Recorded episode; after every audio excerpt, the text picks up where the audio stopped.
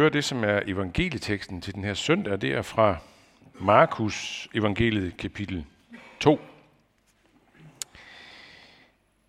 Da Jesus gik videre, så han Levi, Alfæus' søn, sidde ved tolvboden, og han sagde til ham, følg mig. Og han rejste sig og fulgte ham. Senere sad Jesus til bords i hans hus, og mange toller og syndere sad til bords sammen med ham og hans disciple, for der var mange, som fulgte ham. Da de skriftkloge blandt farisæerne så, at han spiste sammen med syndere og tollere, spurgte de hans disciple, hvorfor spiser han sammen med tollere og syndere? Men da Jesus hørte det, sagde han til dem, de raske har ikke brug for læge, det har de syge. Jeg er ikke kommet for at kalde retfærdige, men syndere.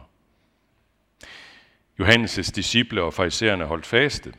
Der kom der nogen til ham og spurgte, hvorfor faster Johannes' disciple og farisæernes disciple, men dine disciple faster ikke? Jesus svarede dem, kan brudsvendene faste, mens brudgommen er sammen med dem. Så længe de har brudgommen hos sig, kan de ikke faste. Men der kommer dage, da brudgommen er taget fra dem, og den dag skal de faste.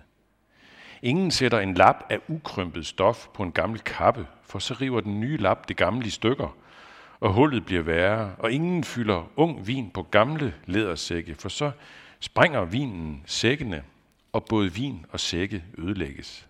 Nej, ung vin på nye sække. Jeg, øh, jeg tænkte, da jeg sad og, og sådan snakkede lidt med den her tekst igennem den her uge, så tænkte jeg, at den strider i, i mange forskellige retninger. Øh, der er lidt, lidt af hvert i spil her. Øh, og, og umiddelbart så forbinder Markus jo heller ikke de her to øh, Øh, forskellige sådan kritiske henvendelser mod Jesus. Han forbinder dem ikke umiddelbart. Vi får ligesom to forskellige historier. Vi ved ikke, om der kan jo være et stort tidsrum imellem. Vi ved det ikke helt. Øh, der er det her ene her også med farisæerne, som, som ikke kan forstå, hvorfor Jesus satte sig til bords sammen med tollere og syndere, eller lægge sig til bords, som der faktisk står i grundteksten. Øh, det gør man, når det var sådan finere ting, så lagde man sig til bords.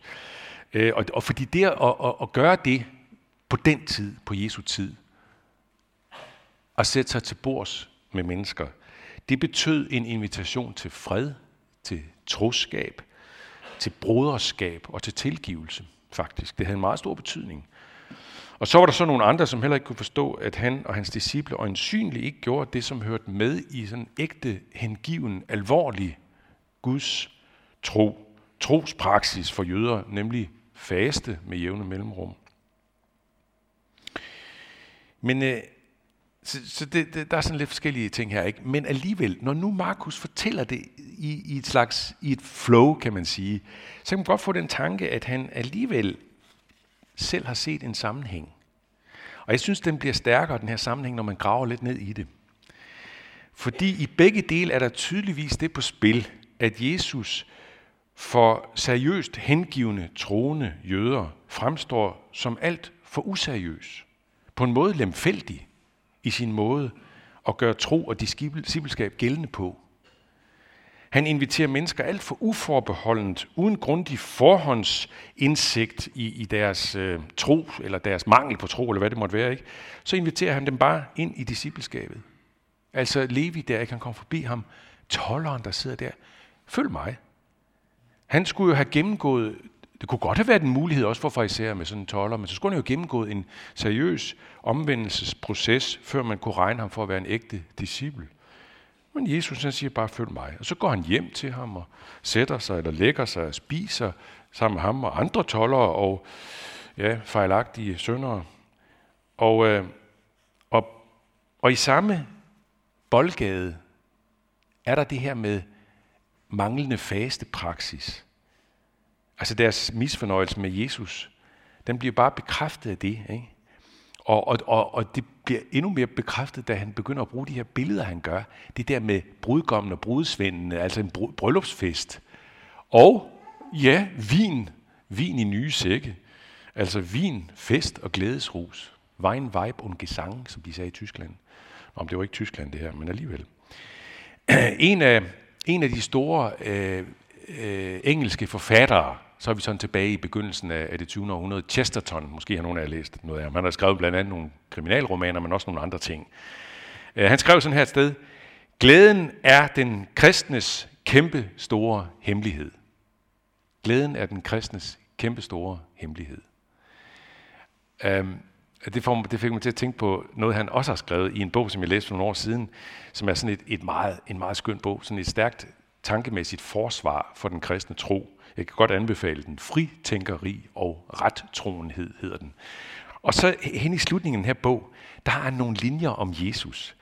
Uh, han, find, han mener nemlig, at han har fundet et mærkeligt træk ved Jesus. Bag de der meget åbenlyse karaktertræk, stærke karaktertræk, altså hans meget uh, tårnhøje tankekvalitet, uh, hans lidenskab, som både kan komme til udtryk i tårer og i vrede og, og forskellige ting, ikke? Og, og den her empati og alt det her, som er så åbenlyst ved Jesus. Men bag alt ved det her, bag alt det her, der mener Chesterton, at han har fundet en hemmelighed. Og nu skal I prøve at se, hvad det er, han skriver der sidst i bogen. Der var noget, han skjulte for alle mennesker, når han gik op på et bjerg for at bede. Der var noget, han bestandig holdt skjult under bræt tavshed og ved lidenskabelig afsondring for omverdenen. Der var et eller andet, som Gud fandt for stort at vise os, dengang han vandrede på jorden. Og jeg har under tiden indbildt mig, at det var hans latter.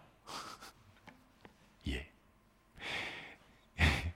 Øhm, det fik mig til at tænke på øhm, en bog, som jeg også læste for nogle år siden, øh, som, som øh, var enormt populær i den allerførste kristne generation, eller ja, anden, anden, tredje generation. Den blev skrevet omkring år 130 efter Kristi fødsel. Øh, Øh, det, det var lige før den kom med i Nyt Testamente faktisk. Der var, der var samtaler om det, om den ikke skulle det.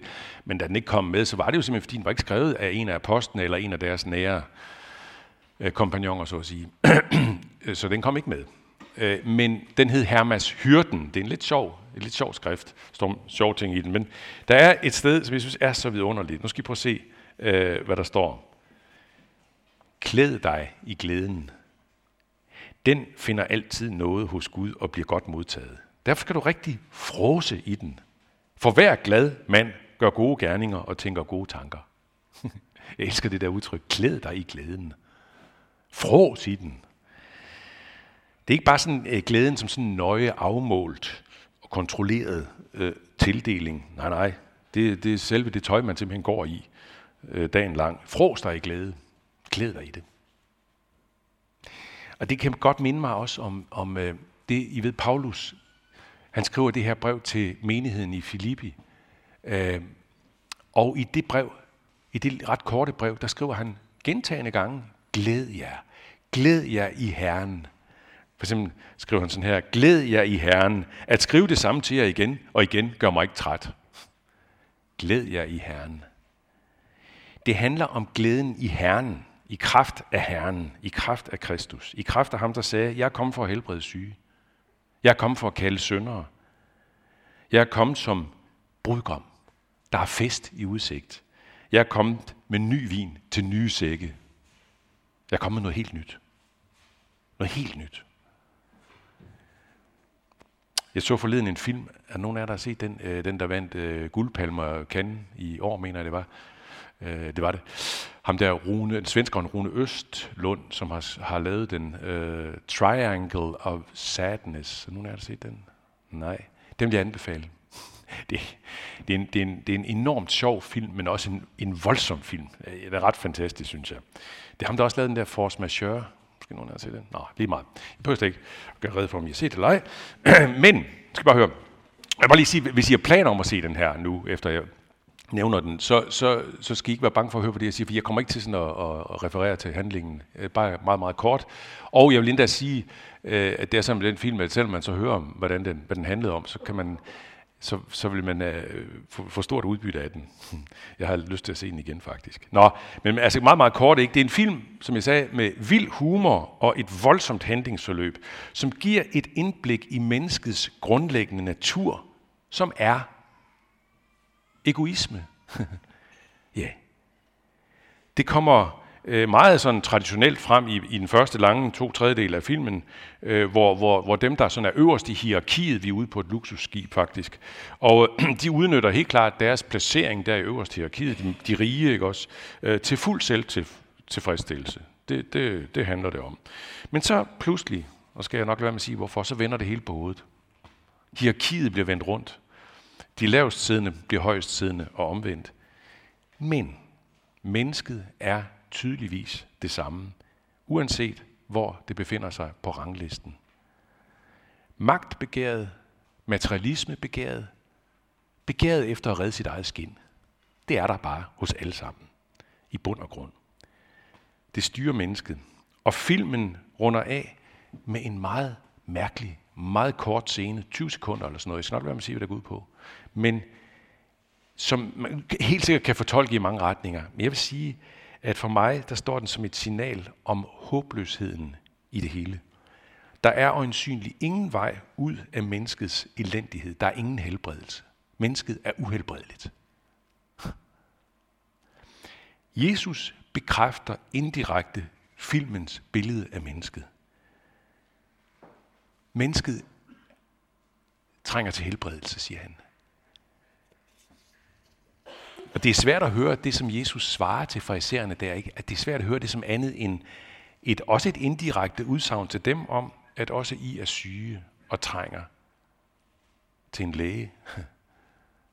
Jævnfør noget, Jesus fortalte i en lignelse, nogle af jer kan måske huske den, om en toller og en farisæer, som stod der i templet, kommer ind i templet, og så er der fariseren, som står frem, ikke også, og rejser sig op, og sikkert også løfter hænderne, og så takker han Gud for, at, at han ikke er som de uretfærdige, som røverne, som ægteskabsbryderne og som tolleren derhen. Og så tolleren, hvad fortæller Jesus om ham? Jo, han står afsides et sted i templet og står bøjet og siger bare én ting. Gud, vær mig sønder nådig. Og så konkluderer Jesus følgende, med følgende ord. Det var ham, der gik hjem som retfærdig, ikke den anden. Ham, der sagde, Gud, vær mig sønder nådig. Han gik hjem som retfærdig. Jeg er ikke kommet for at kalde retfærdige, men syndere.